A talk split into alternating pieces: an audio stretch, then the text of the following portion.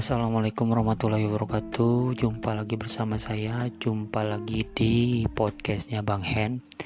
Kali ini ada cerita singkat menarik Kejadiannya tadi malam. Seperti apa ceritanya? Yuk simak dan dengarkan baik-baik. Boleh kok mendengarkan podcastnya Bang Hen ini Sendirian Kejadiannya tadi malam, Sabtu malam minggu, tepatnya tanggal 2 Januari 2021. Sehabis tunaikan sholat maghrib, aku segera bergegas siap-siap untuk on the way ke counter service handphone yang tak jauh dari tempatku tinggal. Kala itu aku pergi bareng keponakan laki-laki karena tujuannya membeli kabel charger handphone. Tiba di sana.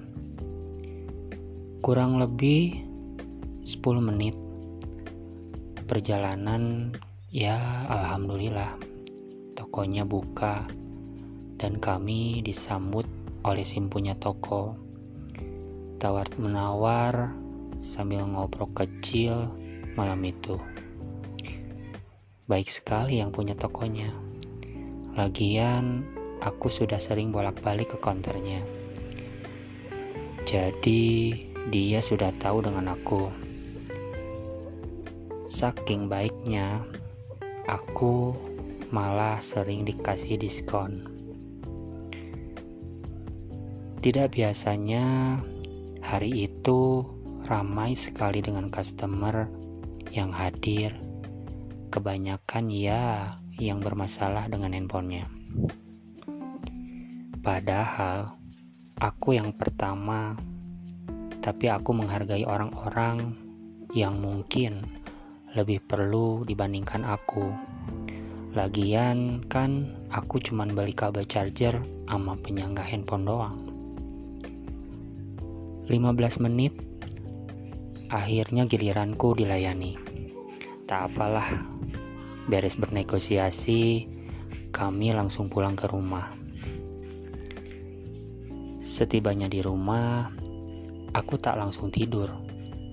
Seperti biasa, ku buka channel YouTube serta aplikasi sosmed lain. Ku pantengin handphoneku sambil sesekali aku pejamkan mata karena lelah. Begitu seterusnya.